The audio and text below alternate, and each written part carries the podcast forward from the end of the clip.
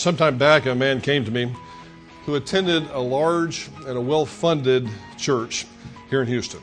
And he was upset, really upset, with what he believed were unfortunate decisions that had been made by the leadership in his church. I had no influence over that church or anyone in it or the leadership, and he knew it, but he wanted to vent. And so I listened. The situation was this the church wanted to attract more young people to their youth department, especially those in the 14 to 17 year old age range. This was a specific goal with a specific purpose.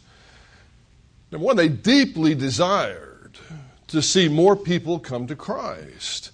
And they knew that this is a critical age group to work with with regard to evangelism and salvation. While at the same time, they also deeply desired to increase the population of their church as a whole in general. The idea being, if there are more young teens that are attending the church, and if the young teens are happy attending the church, then the likelihood is that their parents are going to end up attending with them. If the teen's happy here, the parents are happy there, the parents will go where the teen is in order to keep peace in the family. That's not an unusual ministry philosophy nowadays. Most parents are extremely happy when their kids enjoy church. And of course, the reasoning is the parents would sacrifice their desires for the children's desires, and the church is going to grow. So everybody wins. People get saved, the church grows, everybody wins. My friend actually had no problem with the two objectives. What he was upset about was the method that was settled upon to achieve those objectives. It was decided that the church's youth area would be converted into a nightclub, complete with bar, neon lights, music, and dancing. The only difference in the nightclub and what was going to go on in the church was, of course, that there'd be no alcohol served because these were underaged kids. My friend thought that the idea of a nightclub in a church was a bad idea. I can't imagine why he might have thought that. I later heard that the majority of the church agreed, and then they shut down the program shortly after it was started. But it does bring up an interesting point. The desire to bring people into the church and to get them saved, I hope you would agree, is a noble idea. I certainly agree with that. There's certainly nothing wrong with getting people saved. There's nothing wrong with getting people into the church. But the question is how much of the culture do we allow into the church in the process? How far are we willing to go? Is a nightclub for 14 to 17 year olds really that good of an idea? As we've discussed in the first four chapters of 1 Corinthians, this was a problem in the young church at Corinth. This was a huge problem in the church at Corinth. They were allowing far too much of the culture to seep in through the doors into the church so that what was going on in the church was not really discernible in any great way from what was going on in the culture. The culture was influencing the church far more than the church was influencing the culture. We've seen that in the first four chapters. You've studied it already. But as we move into 1 Corinthians chapter 5, we find that the problem was even worse than what we had first believed. Far worse. There was behavior being tolerated inside the Corinthian church that was shocking, even to Corinthian non Christians. And that wasn't easy to do. A man was sleeping with his stepmother. I almost put in the bulletin this would be an R rated sermon. But what we're preaching is what is the Word of God. The Bible tells us this. A man is sleeping with his stepmother. This behavior was an affront to the morality of Gentile pagans who were, in the thinking of many, the epitome of moral depravity themselves. I find it interesting that we often have 2020 vision when it comes to the sins of other people, but we're absolutely blind when it comes to our own sins. But the behavior that was going on in Corinth, in this church, at this time that was being tolerated, is nothing short of shocking. And even worse, nothing was being done about it. The behavior which should have grieved the church did no such thing. You see, the reputation of the early Christians was already suspect. In Rome, they thought love feasts were orgies. They didn't understand the idea of the communion service and people getting together on the first day of the week and eating and having a joyous time together. Suetonius, who was born shortly after 1 Corinthians was written, said Christians were, and I'm going to quote him, a group of people belonging to a new and malevolent fanaticism. So the, the reputation of the early church was already suspect. It's a colossal failure of the believer's ambassadorship for Christ to give the unbeliever any excuse for their unbelief. While this was going on in the church at Corinth, the public testimony of the church in Corinth was shot. The problem is really twofold. It's not just about the man, it's twofold. It's about the church. And I want you to see it it's expressed in the first two verses of 1 Corinthians chapter 5, where we begin today. It's actually reported, Paul says, that there is immorality among you, an immorality of such a kind as does not exist even among the Gentiles, that someone has his father's wife. And you have become arrogant, and have not mourned instead, in order that the one who had done this deed might be removed from your midst. There are two problems here, not one. And the key to understanding this whole section from chapter 5, verse 1, all the way through verse 8, is to see that there are two problems and not just one. The first thing that most of us do is jump all over this guy. And it was legitimate to do that. He was, it was a gross immorality, an immorality that even embarrassed Gentile pagans. But that's not all that's going on here something else is happening. It has to do with the purity of the church and their attitude. And their attitude was rotten.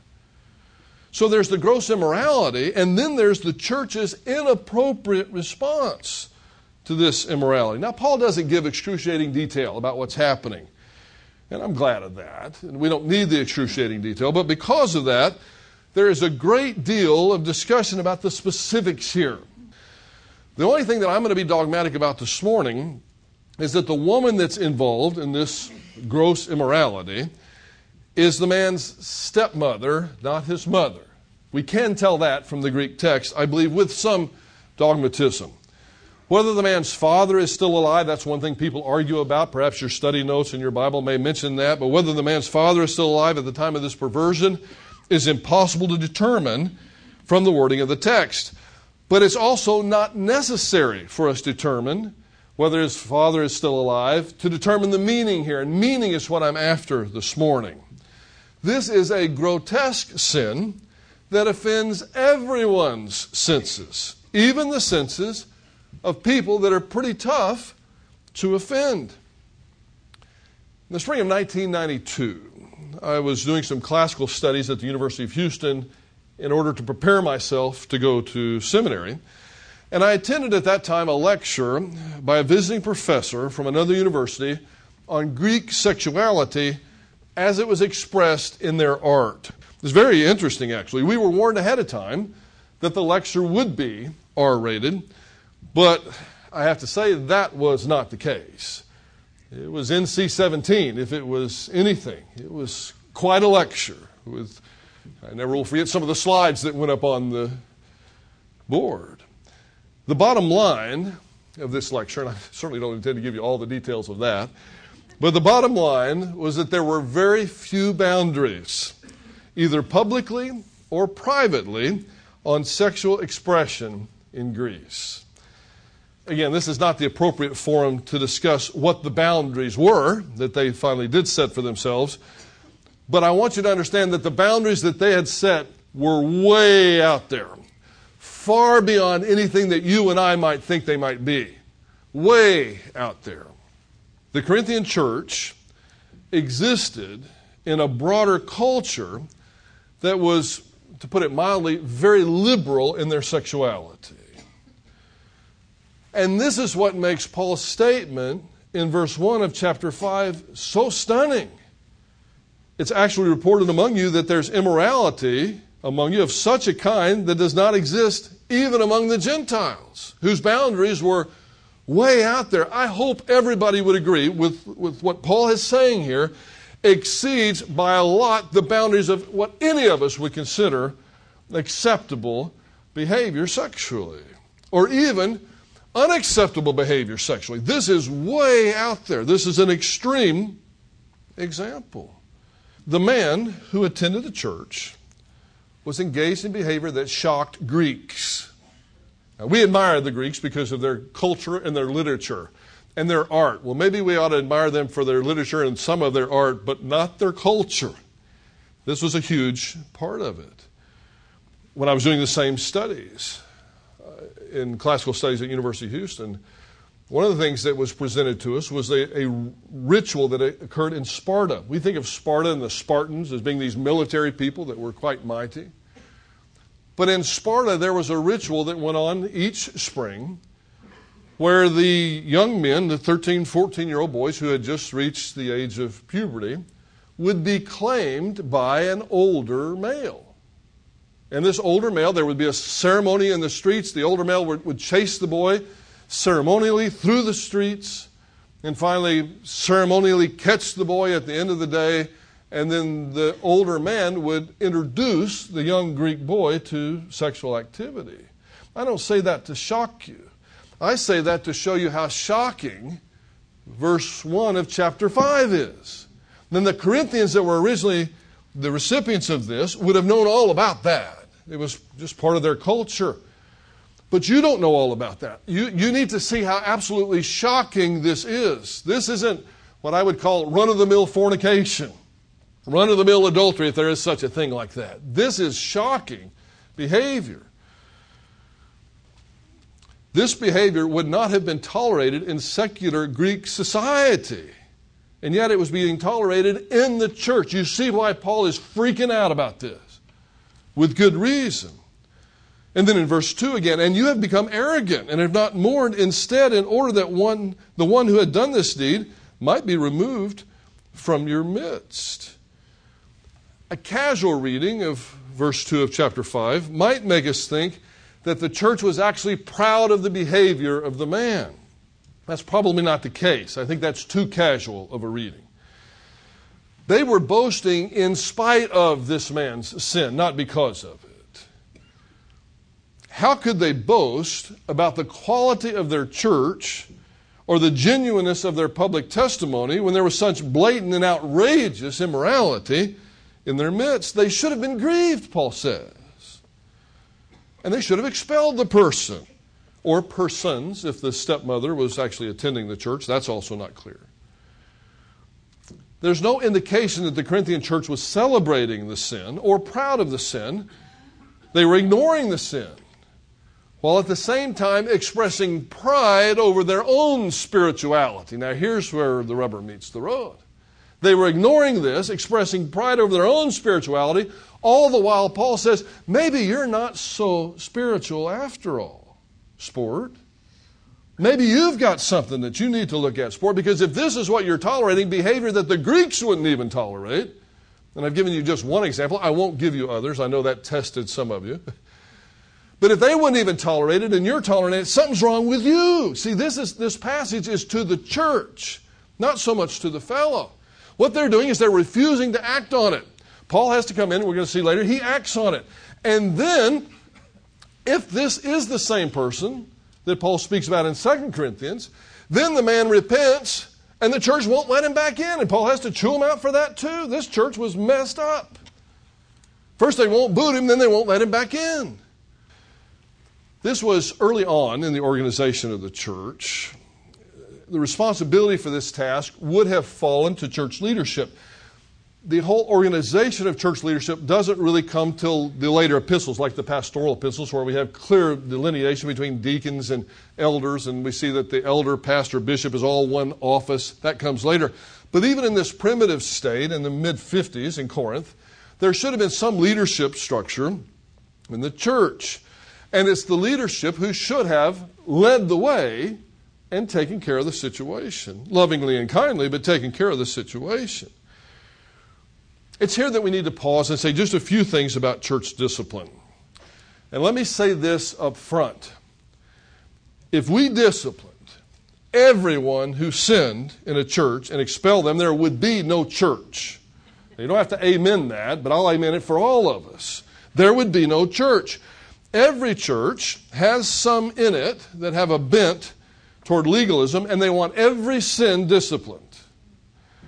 And we do too. We have some like that here, and you know exactly who you are because you've talked to me before. But that's not biblical. And secondly, the ones that come and say that would be in line for discipline themselves. You see, here it's gross immorality of a sexual nature that didn't even exist among the Gentiles. In Second Thessalonians, it's gossiping and maligning that is mentioned as a reason for getting booted out of the church. We've got to be so careful here not to be, not to be ultra hyper judgmental. So it's not a biblical idea to discipline every sin that is committed in the church. And secondly, all of us would be disciplined. And in addition, and this is the most important thing that I will say today, please listen with ears that hear.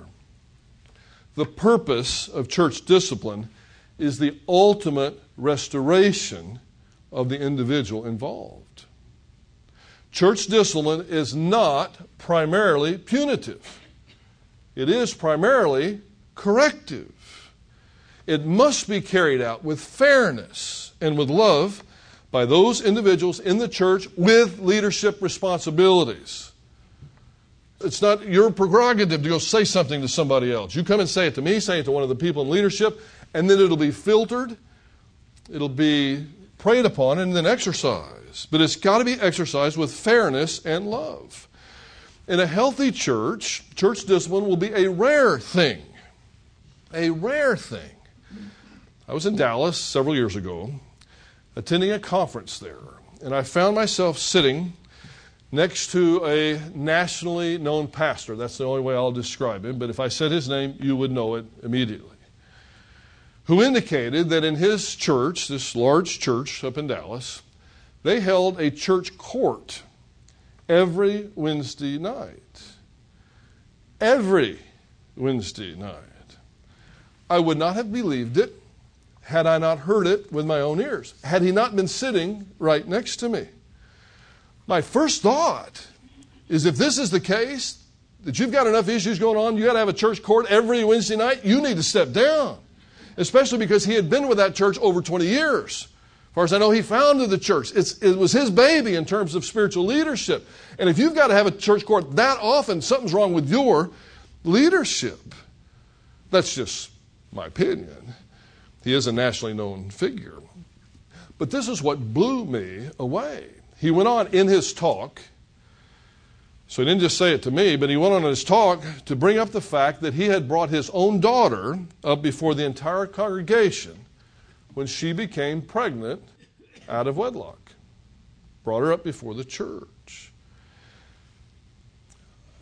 We should note that the daughter had sinned. But we should also note that this very same girl was repentant. She had confessed her sin, she had repented from it, and she was doing everything she could do to move away from it and to make good decisions in the middle of a really bad situation. Some of you, I know, work at crisis pregnancy centers. You know the trouble these girls get themselves into. They don't need to be beat to death with a bat. They need to be loved, especially when they want to come back.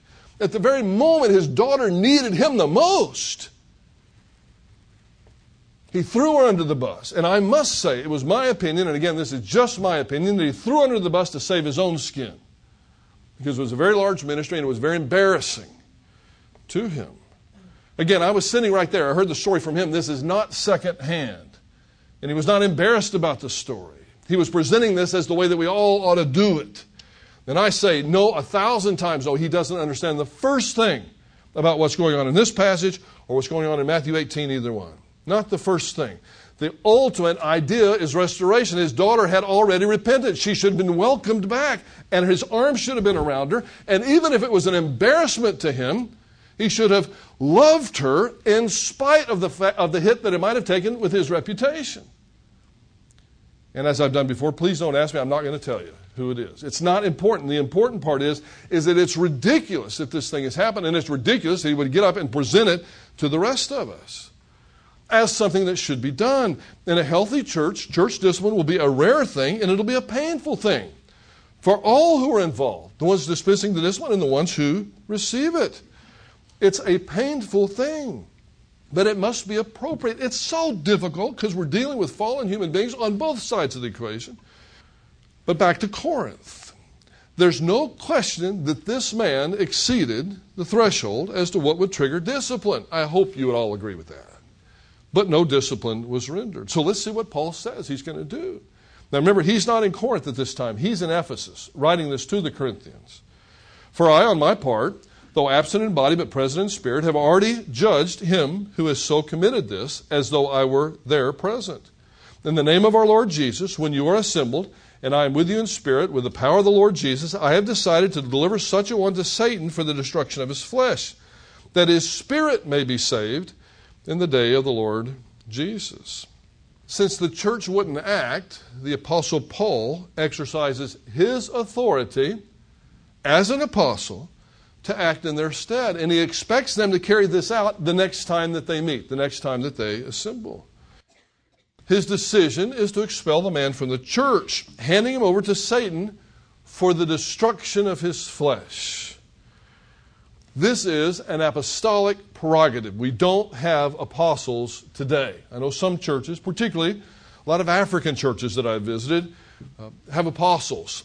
There's, there are different titles that people go by. One, the, I guess the least one is reverend, and then you got pastor, and then you have bishop, and then you have bishop of bishops, and then you have apostle. And when I was there last time, if you really want to be something special, it was apostle of apostles. Two times ago, when I was in Lagos, Nigeria, I was told that one of the apostle of the apostles was coming into the conference, and we, they wanted us to stop the whole thing and to recognize it. And I said, I'm not stopping anything. There's a seat right over there. He and his entourage can sit right there. I wasn't going to play into that kind of nonsense, apostle of apostles. But we don't have apostles today, but they did back then. And apostles had certain prerogatives that the elders or the pastors or the bishops did not have. I know of no passage in the New Testament that indicates that an elder, pastor, bishop, again, that's all the same office in New Testament terminology. I know of no passage that says any of us in that position have a right to turn somebody over to Satan for the destruction of the flesh. Given the way that some people drive on the freeways in Houston, that's probably a good thing that I don't have that prerogative. It's not part of my repertoire. It's strictly an apostolic prerogative. But it's this phrase for the destruction of the flesh that his spirit may be saved that I want to spend just a few of our closing moments on today. It, of course, has received a great deal of attention in New Testament literature.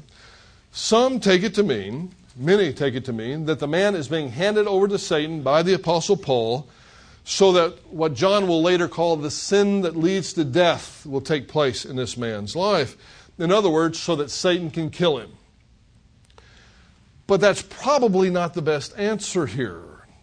Because Paul's primary desire was it's twofold. One is to purify the church, but his primary desire for this man is for his restoration, not for his destruction. His desire is twofold for the purity of the church and the testimony of the church, and for the restoration of the individual. His desire is that the expulsion will purify the church and the discipline, which is at least partly physical. That's why the phrase for the destruction of the flesh is used. It's at least partly physical here. Will motivate this individual or individuals, if the woman is involved in, in the church, to wake up and confess the sin repent of it, and move on. So I don't believe that Paul is actually speaking about the sin that leads to death here. I don't think he wants him to die. That's not the point.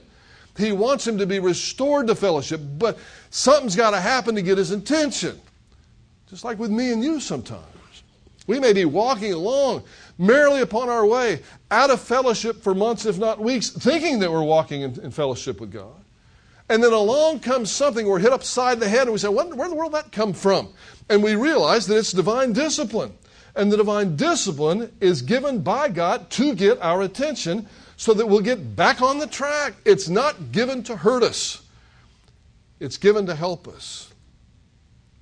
On Wednesday nights, and this is a blatant advertisement for it, on Wednesday nights we're studying the life of David. We've come to 2 Samuel chapters 11 and 12, David's great sin with Bathsheba. And in chapter 12 and following, we're going to see that David went through 10 years worth of misery. 10 years worth of misery because of the sin with Bathsheba and the murder of Uriah the Hittite, which is always on the top of the list, by the way, when those are mentioned. The 10 years worth of misery was not strictly to punish David.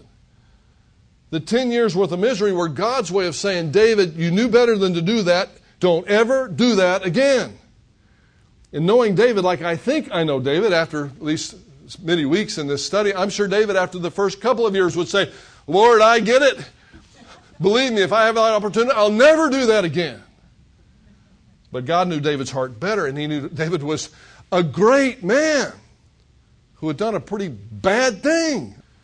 So God gives him 10 years worth of misery. Now that's what the Apostle Paul's doing here. He wants God to get this man's attention.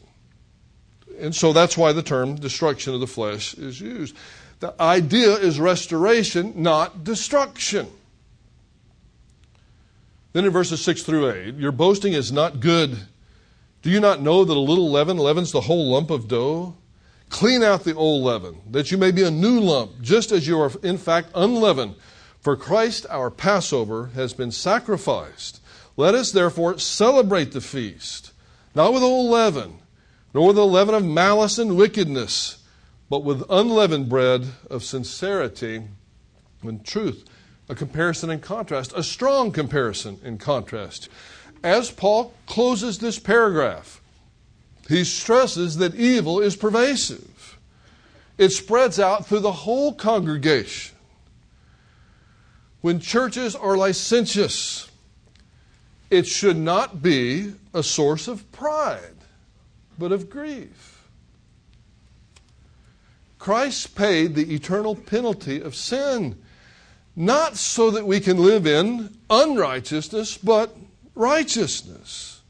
Christ's death is supposed to have a positive effect on believers, not a negative effect. The fact that He's paid the eternal penalty for sin, if we receive it by grace through faith, the fact that we'll never have to pay that penalty ourselves does in no way encourage us to sin. Only a warped mind would think that. I hear it all over the world. When I, when I teach that once you're saved, you can never lose your salvation, which is a biblical doctrine. Or even worse, once we teach that if we confess our sins, He's faithful and just to forgive us our sins and cleanse us from all unrighteousness, that is so offensive to some people. And it always happens that in the question and answer session, somebody raises their hand and says, You mean to tell me? Now, you know, when a question begins with, You mean to tell me? it's probably not a positive question. You mean to tell me that someone can commit adultery or murder or theft, and all they have to do is confess it, and they're going to be restored to fellowship? And that's exactly what I mean to tell you. It's not my message, it's God's message. Yeah, with, with the fallen nature that I have, yeah, if it was me, I'd make it a lot harder on you. I'd make you do penance. And I'd make the penance benefit me. That's happened in church history before, too, actually, more than you think. No, that's exactly what the Word of God says because God wants the restoration of His child. He's not trying to hurt His child, He wants that child restored. But He understands that that child's behavior cannot continue if that child is going to be successful. So He says, Listen, you're boasting as a church. You think you're such a hot church. You're not a hot church at all the man's sin was cause for Paul's rebuke. The boasting of the church that they were such a hot church is cause for rebuke. Both things here. That's why I told you in the beginning we have to have both of those if we're going to understand this passage. So he stresses evil is pervasive. It spreads out through the whole congregations. But Christ paid the penalty for sin. And he expects us to live righteously as a result, not unrighteously. It's supposed to have a positive effect on a change in moral behavior, not a negative one. When he talks about the feast here, let us celebrate the feast. He's not talking about the feast in Israel. By this time, those feasts had faded out. Those feasts all had special purposes. This is now the church age. But he's talking about the gathering together of believers, the way we celebrate our life. Not the feast of Israel, but the Christian life in general should be celebrated not in malice and not in wickedness. Now, this word wickedness is not exactly the same, but it's almost the same as the word for immorality that was used in verse 1, porneia. It's where we get the word pornography from. We're not supposed to celebrate this Christian life in malice, with a horrible attitude, and with this kind of gross immorality. Well, if that's not what it's supposed to be, what is it supposed to be? It's supposed to be sincerity and truth, as he says in verse 8. Not with malice and wickedness, but with sincerity and truth. This is a tough chapter. It's going to be even tougher when we see in the next book if this is indeed the man that's identified later that the church finally boots him out and then doesn't let him back. It's even worse then. But this is a scary chapter because we can all say, hey, listen, I don't think I would ever I would never go so far as to have intimacy with a stepmother. That's kind of gross. It's kind of gross to even talk about it, even think about it, even visualize. It's perverse. Yes, that's right. It was. We can all say, well, I'd never go that far. But do we have pride as a church when we shouldn't have pride? I suspect that we do. And I suspect that that's the ultimate application here is that we need to be careful first with our own lives, that we're not living our own lives in wickedness and uh, this gross immorality or malice, but we live with sincerity and truth. I know some people think sincerity is not a, a good thing, it's a wonderful thing. Uh, what would you prefer, insincerity? You know, sincerity and truth is a wonderful thing. It makes for great fellowship with people. It's transparency. That's the word of the day, isn't it? Transparency. And that's what we need as a church, is transparency. Realizing that, yes, we have been blessed by God in a tremendous way. In a tremendous way. But we're not a perfect church. There is no such thing, and there will be no such thing until we get to heaven. When all these old sin natures are left behind. There are times, there may be rare times, extremely rare and painful times, where something happens that has to be dealt with, but it is rare and it is painful. In the meantime, a church should never be proud or arrogant about itself and its lack of attention to those kind of details. A church's public testimony is far too important to allow it to be ruined by grotesque sin in the church. 1 Corinthians chapter 5 verses 1 through 8.